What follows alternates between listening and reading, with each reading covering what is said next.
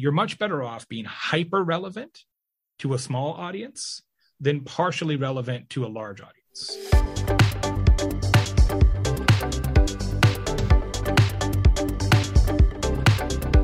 You're listening to the Content 10x podcast, where it's all about content repurposing. I'm Amy Woods, and I'm here to help you maximize your content and find smart ways to get your message in front of more of the right people, whilst also saving time. Let's get started.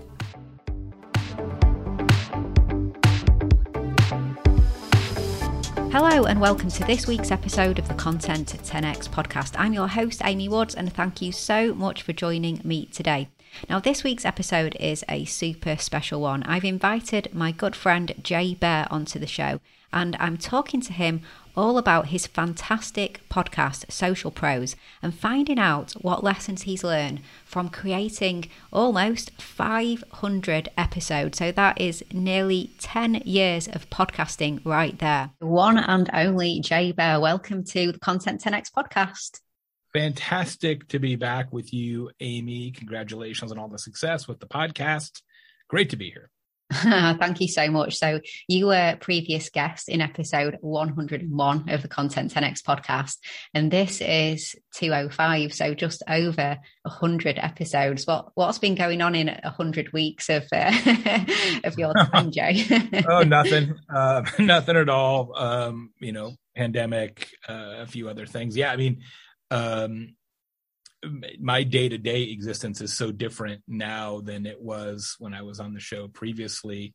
Uh, you know, last time we chatted on the show, I was traveling 200 days a year to to give presentations at conferences and, and meetings and events, and and now a lot less of that because there's fewer events because of the pandemic and uh, a lot more virtual events and things like that. So I am. Um, I told my uh, my friend recently that until the pandemic, the longest I had ever been home consecutively at home uh, was 23 days. And that was the longest I'd been home for 17 years.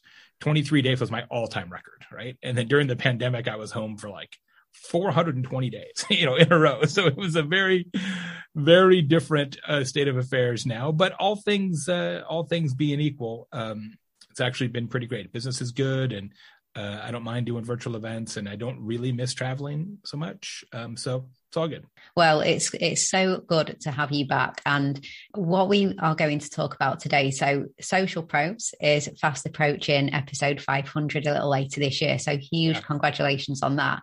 Um, episode one went live on the 30th of January 2012, so over nine and a half years ago.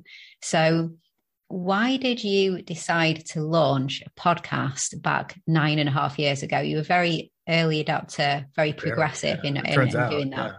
It wasn't actually my idea. Uh, I can't take credit for it. Um, my friend Eric Boggs, who at the time was the CEO of a company called Argyle Social, which was a pioneering kind of social media listening, social publishing uh, tool, kind of similar to what Agorapulse is today um, but but many many years ago. Eric um, uh, and I are friends, and his marketing director uh, Tristan Handy uh, said, "Hey, uh, you guys are always funny and interesting when you talk. Why don't we do a podcast?" And I said, "Okay." Sure, I and, and I am like, all right. How hard could it be? Uh, and, and so literally that was that was sort of uh, the the impetus was, hey, let's just get together and talk. Uh, but then I started to realize from a business standpoint, um, you know, owning a consulting firm, what if I just interviewed my future clients? And that was sort of the strategic thrust of Social Pros was it's a lot easier as a consulting firm to build a relationship with somebody on a podcast.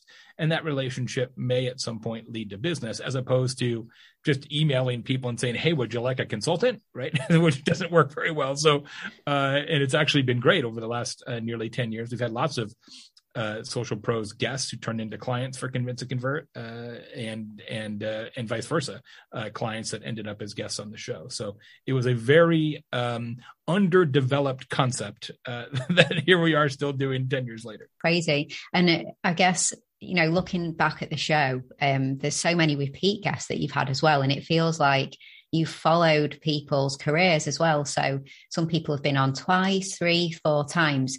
And it shows, you know, people that your guests seem to have moved around a lot in different jobs throughout it. So has that been interesting to see as well? Yes. And, and, it's actually one of the jokes that we have on the show uh, is that if you're on social pros within 30 days you'll be in a different company. Like it is unbelievable.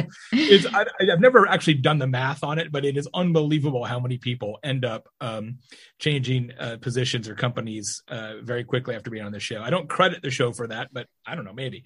Uh, and and so yes we've had guests and and i try to do this on purpose right? I'm linkedin connected with all these folks and and you know when they go to a new job somebody might go from company A to company B. Um, and and I'll give them a little time to get settled and say, hey, we'd love to have you back on the show. And now let's talk about your new role and compare and contrast that with your previous company. Um, just recently, Tatiana Holyfield was back on the show. When we had her on, uh, I don't know, 18 months ago or so, she was the head of uh, marketing for um, Pacers Sports and Entertainment, which is the Indiana Pacers uh, NBA team and the uh, Fever WNBA team and a bunch of other things. And now she's the head of um, brand social for Hulu, which is a very large uh, media company here in the US. Uh, and so it's a very different role, different part of the country.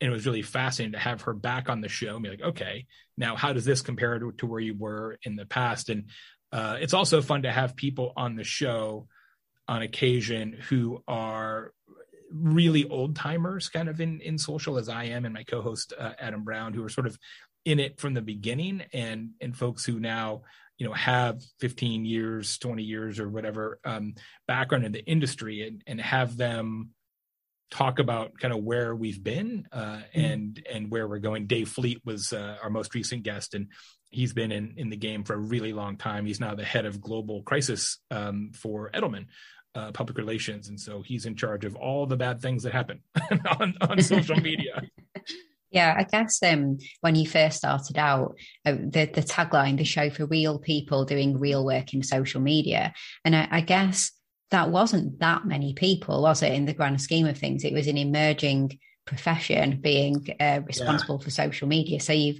you've Absolutely. you've tracked the profession over the course of the different roles that have emerged, how businesses have developed social media as a function within their organization must have changed so much in, in terms of the career and the position. Oh, it, it, went from an experiment at best um, to to something that is a requirement for almost all organizations. And now one of the things that we occasionally talk about on the show is is individuals who started in social um, are now ascending to to significant roles in in organizations um, and and that's really interesting. Adrian Parker, for example, uh, multiple time guest on the show.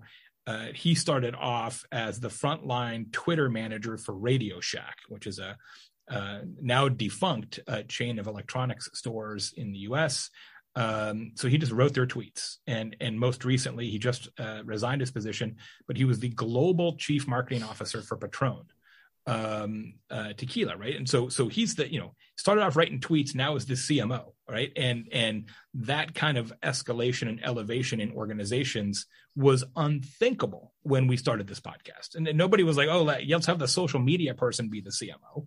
That was definitely not in the cards. And so it's become something that was sort of a nice to have or sort of an oddity, if you will, to, of course, now brands can't imagine not having social and putting a bunch of time and money into it. And of course, the money part is another huge difference, right? I mean, there was no paid social when we started this podcast. There was no such thing, right? It was only organic. And so that's, of course, been a huge change over the last decade. What do you think it is about the people who've earned their stripes in the social media positions that led to them then going on in those CMO type positions? What what's the kind of skills, experience, the, the type of person, I suppose, that once they were in that position, it lent well to more senior positions in marketing? I think it depends on the company, but but in general, people who have significant social media roles, it, it is a combination of skills required to do that job, right? So you have to be really good at um, at, at thinking quickly and task management. Uh, you have to be an excellent communicator, both um, written and, and visual. you have to be good at math and analysis right you have to understand um, audiences and target audiences you have to understand um, customer service and customer support at some level uh, innovation and insights generation um, so so all of these are are important skills um, and and your social media person in a lot of organizations probably has a broader set of job duties um, than than almost any other role in most organizations. And so I think it is um, a really good training ground for people to then have executive, uh, typically marketing uh, positions, and and we're starting to see that. I think that as a training ground, it was always true, but I think we had to get past the well, we can't make the social media person a CMO. That's crazy, right? You had to sort of get through that bias that social was somehow um, I don't know, fluffy or or you know, kind of frivolous or unimportant. I think we're past that now, uh, as so many businesses uh, see social as a major way of customer acquisition and customer retention. Yeah, and I, and I think um, as well, I'm just thinking that those those people in those early positions probably had, well, will have had a struggle within some of the organisations they work with to convince the C-suite of the importance of social media. So if you add to that um, stakeholder management and persuasion and you know negotiation probably uh, having yep. a strong voice at a table probably going in um, being the underdog and, and being able to come out the winner with a social media team that works it, it's all likely to lead to the more senior positions isn't it when you add that all together so must have been really interesting to just see what's happened over the last 10 years in that regard. and also when we have younger guests on the show to see how, at least in the US, um, training at the college and university level around social has has evolved and changed. Um, you know, there, there are social media classes and even social media degrees now that of course didn't exist um, not that long ago. And, and it's by no means universal. Um, there's not that many um, schools that will grant a social media degree. Um, but but it's interesting to see how much that's built into your typical marketing advertising communications curriculum now absolutely. Now with the podcast um, you've been relentlessly consistent. You you, you don't miss weeks. You have stand-in hosts if somebody's going to be off because you keep on going. And i mean you, there's, there's nothing more consistent than about to reach 500 episodes in nearly 10 years. So why has consistency been important to you? I didn't start off in digital. I've been in digital since the very beginning, since before there was a browser, um, long before Google. My background is in other forms of media. And one of the things I learned as a young professional is if you're trying to communicate to an audience, the best way to do that is to make that communication habitual. And imagine if you were trying to publish a magazine and you're like, we're going to publish a magazine when we feel like it or when we're inspired or we're going to do three issues of the magazine in august and then not another one till october and then we'll do a few more. I mean you just you can't build a habit like that. And so uh, my take has always been like let's let's publish an episode every friday period. Um, some episodes are better than others, um, but there's always going to be one every Friday, and and people probably don't listen to every single episode either, but that's okay. Enough people do listen that it's that it all works out. Um, but if they have to if they have to go looking for you and they have to wonder, I wonder if there's going to be a new episode or when the new next next episode is. Uh, I, I just don't think that's a sound way to build a following. And I guess when you started, you never realized that consistency would lead to as many episodes as as you no, got to. Def- so definitely did not think ten years no. later I'd still be doing the doing the show, and and and not only still doing the show, but but largely the same format. I mean, the show yeah. really hasn't changed. Um, that much. Uh, we've certainly talked about you know doing format changes or a different kind of show, and we've done special episodes and things like that from time to time. But largely, it's the same show. Um, I've I've had several different co-hosts, kind of like um, Spinal Tap drummers, um, but but uh, you know it's it's still mostly the same show as it was when we started.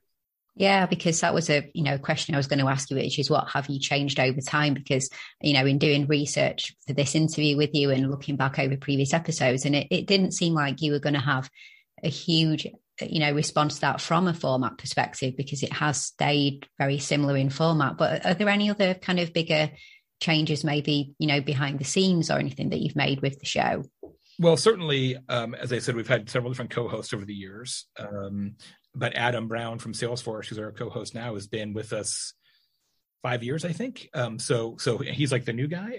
so it's, it's, kind of funny. It's pretty consistent in and of itself. Um, so we've definitely had some different co-hosts. We we used to do more segments on the show. We used to at one point um, you know, have have more blocks. Like, okay, this is going to be the stat of the week, or or trivia question, or whatever. And we'd have we'd have more kind of listener um, uh, uh, sections. But we we sort of moved away from that because we've always said from the beginning it's not a show about me or a show about Adam. It's a show about the guest.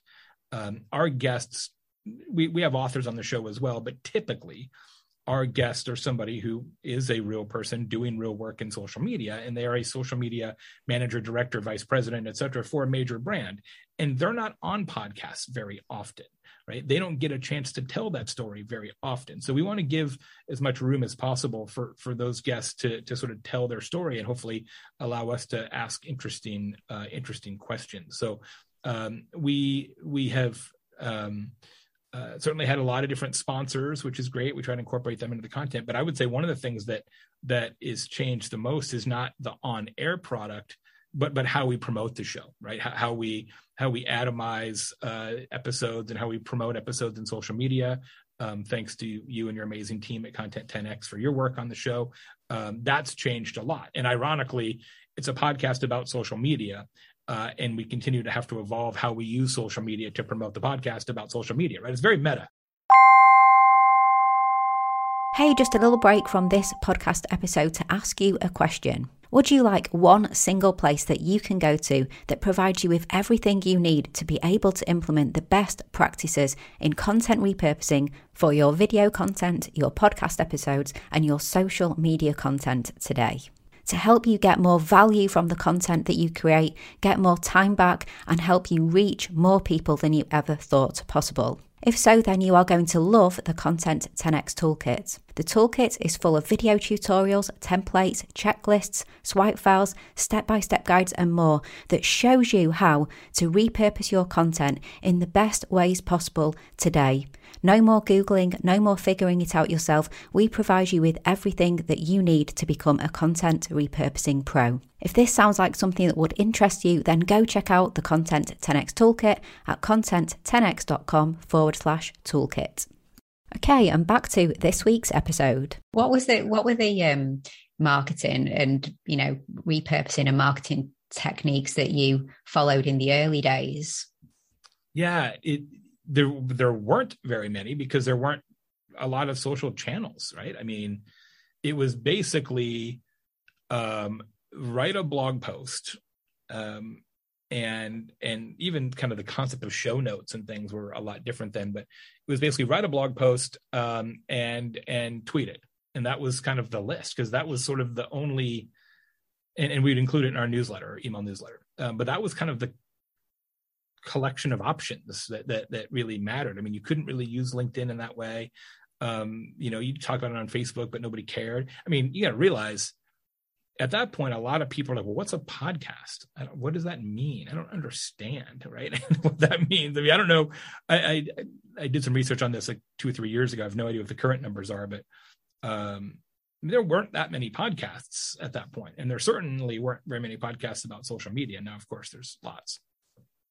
Yeah, but and, and I guess it's really interesting coming back to what you said at the start about when you launched the show. It wasn't the intention wasn't to become a huge show. You said no. that you wanted to network, yeah, to bring to to meet new people, bring um bring guests on, interesting guests, get to know people and that's the same for a lot of b2b podcasts uh, you know back then as it is mm-hmm. now like it's not to be the next joe rogan is it or the next like right. biggest podcast no, we would we would have had a much different show. If we were trying to build audience for audience sake we'd have a very different show. Uh, we would we would have different guests we'd have different questions we'd produce it differently um, it would sound different um, we would do a lot we, we'd probably do a lot of theme episodes things like that um, or or episodes that are topically driven as opposed to to guest driven um, we've never done any of that because you know our, our, thought has always been look if you're running social media for a big brand um, this is the best show for you and and if you're not if you don't fit that description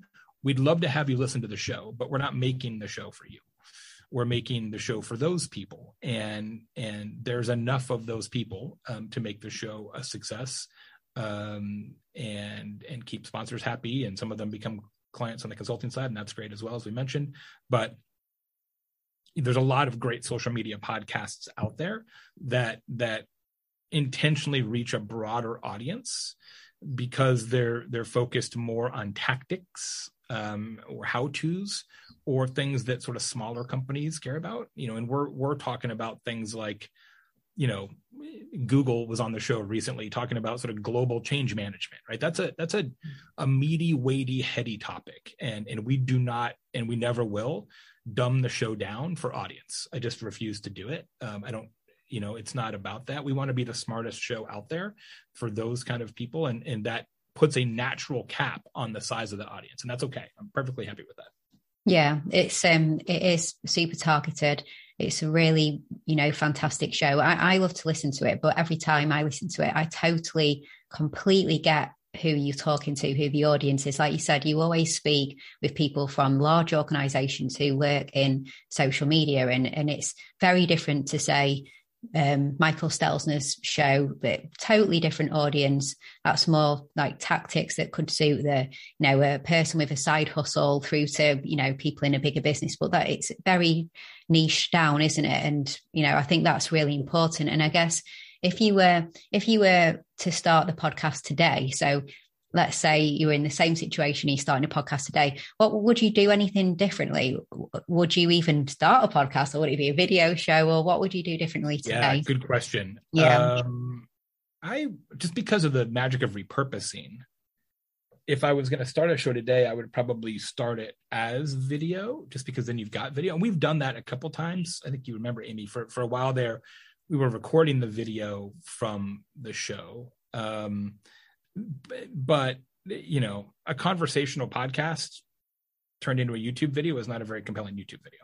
Um, so so unless you're trying to make it sort of video worthy i'm not certain the point but if i was starting from scratch i would probably do that right? I would probably create a youtube series um, that that also becomes a podcast. In fact i did that with my um, my show talk triggers that i did a couple of years ago. I did a 20 episode run that was really a youtube show um, but we stripped the audio out and turned it into a podcast um, because because why not? So that's probably how I would do it today.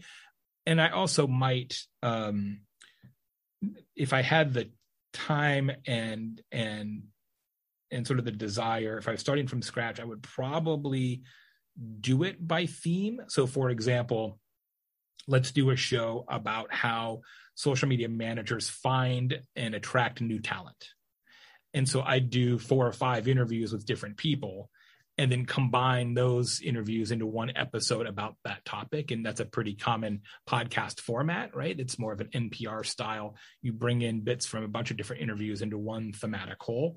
Um, that's probably what I would do if I started from scratch. It's really interesting you say about the YouTube aspect as well, because um, I agree with you in terms of, to me, putting an entire like interview podcast, conversational interview podcast onto YouTube doesn't necessarily sound like what people would go to YouTube for.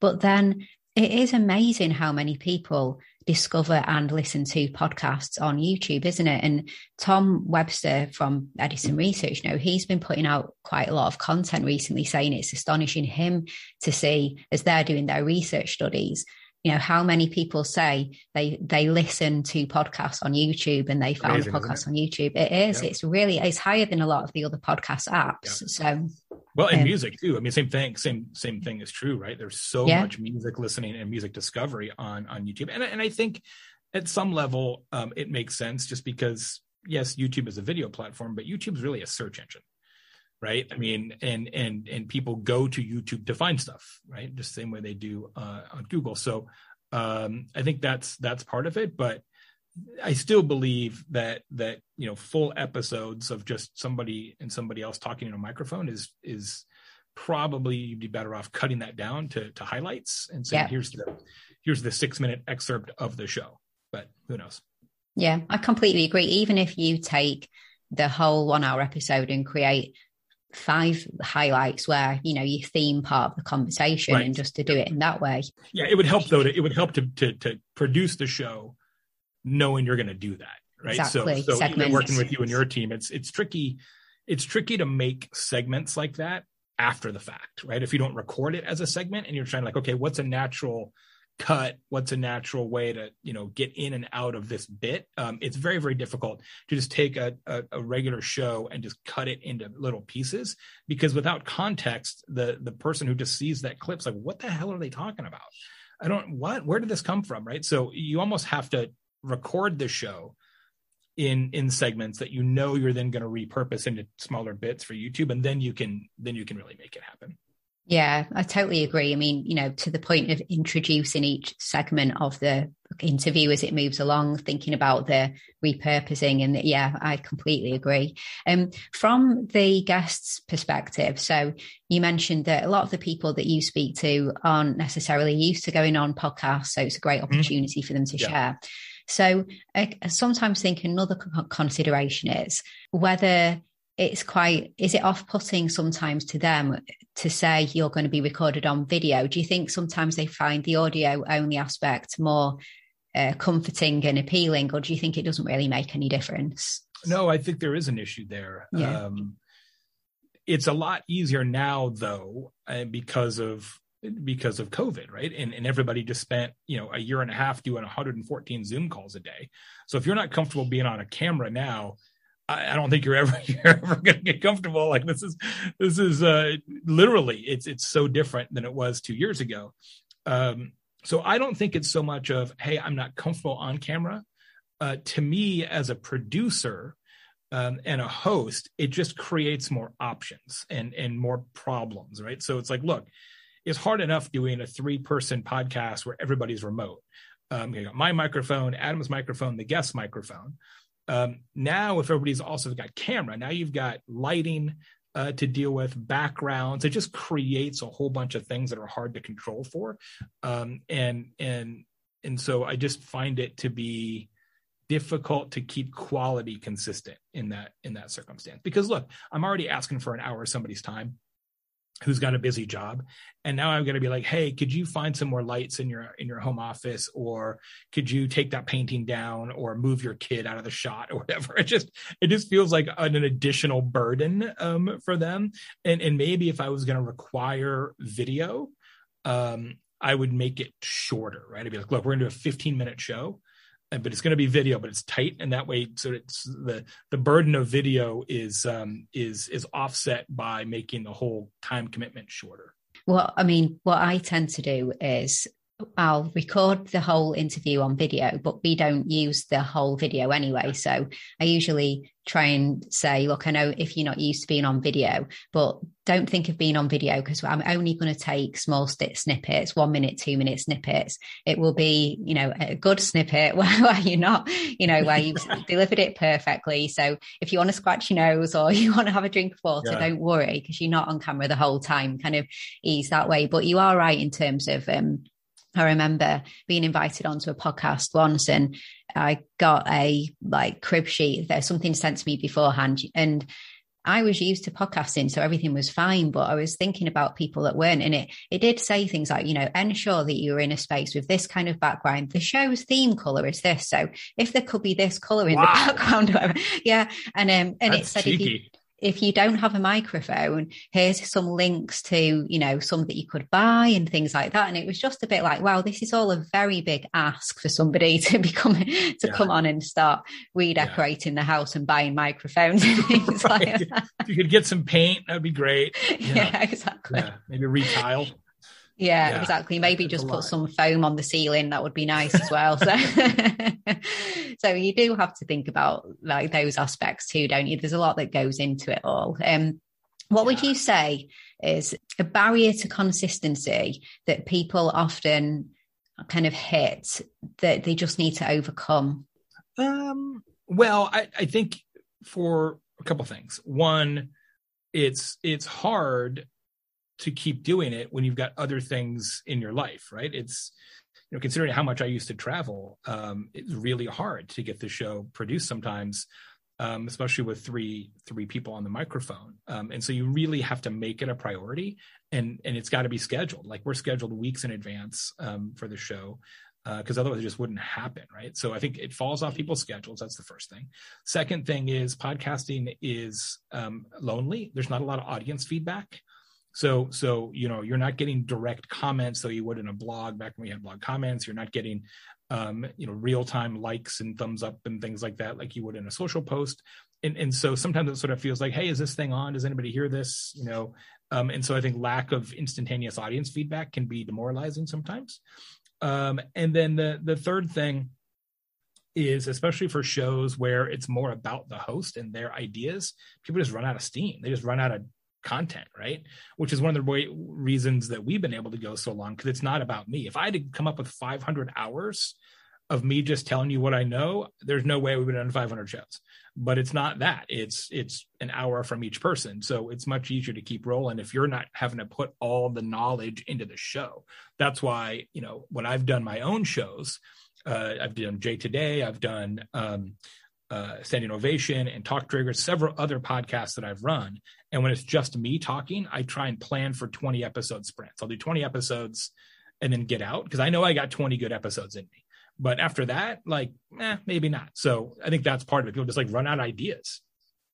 Yeah, uh, I guess um, when when you're deciding on the guests, do you have, I guess, a theme or particular topics that you would like to bring specialist guests on to talk about. So it's more about deciding on the the topics as it is than fitting the guests for those topics. Or no, actually, uh, we don't. It, it's it's much more about this is an interesting organization, interesting company um, doing interesting things in in social. So we don't necessarily go out and say, "Hey, um, we haven't done an episode recently on on user generated content so let's find somebody who's doing that and kind of match that up because we want to talk about on the show. We don't do that. Um, mm-hmm.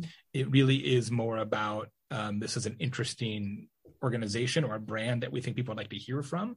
Um, and then we sort of tailor the the content in the episode to what we think the audience will like best which is why we ask our guests to do a, a questionnaire before the show um, which just gives us a little con- content on you know what do they think is interesting in their own story yeah cool so the final question which is a big question oh, um, okay. what would you say i know you've been podcasting you've had like, you said it's not just social pros you've had a number of different mm-hmm. podcasts mm-hmm. what would you say is the kind of the biggest lesson learned from consistently creating podcasts for such a long period of time so like the, the biggest thing that you've learned over that time I think if you if you just focus on a very specific audience and find a way to be that audience's favorite podcast in the world, you'll do great. The the the, the biggest mistake people make is they target too large of an audience. And at that point, their podcast is one of several that that are marginally relevant to the audience. You want to be you're much better off being hyper relevant to a small audience than partially relevant to a large audience. Um, especially given how many podcast choices listeners have today. So I would much rather be um, the the the favorite podcast of fifty thousand people than I kind of like it, of 500,000 people. Yeah. Uh, and in order to do that, you really have to understand the the persona of the listener and then build the show accordingly um, for them, not for you. The show's not for me. The show is for the listeners of the show.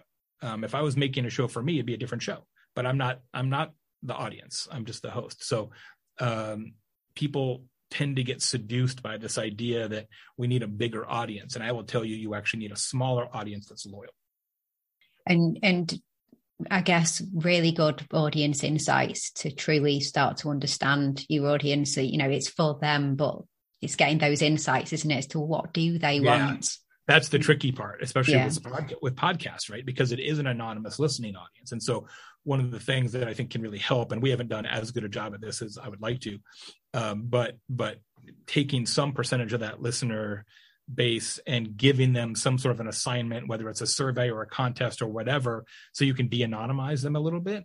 um, whether it's a, a, a survey or or a, hey, just have a Facebook group or something where people can comment and you know just just get to know the listener a little better. That's why a lot of podcasts have been really successful having live events of right so so come meet the host and then and then all of a sudden it's not just anonymous listeners it's people in three dimensions standing in front of you which you can you can learn a lot about the the listeners that way also yeah, absolutely. Even just a small gathering, if it's a global podcast and you do something local, just to be able to hear from people, there's something yes. that somebody's going to yes. say that you've never thought yes. of before. So, yeah, yeah, do a do a you know do a live do a live show, right? Do a live taping, um, and be like, okay, anybody who's in the town or the whatever or the conference, come uh, do that. And and we haven't very much recently for a number of reasons, but in the earlier years of the show, we did a lot of those. We did two or three or four live um, recordings a year at different conferences, and it was great because then it's like, oh yeah, I love the show, listen to the show, and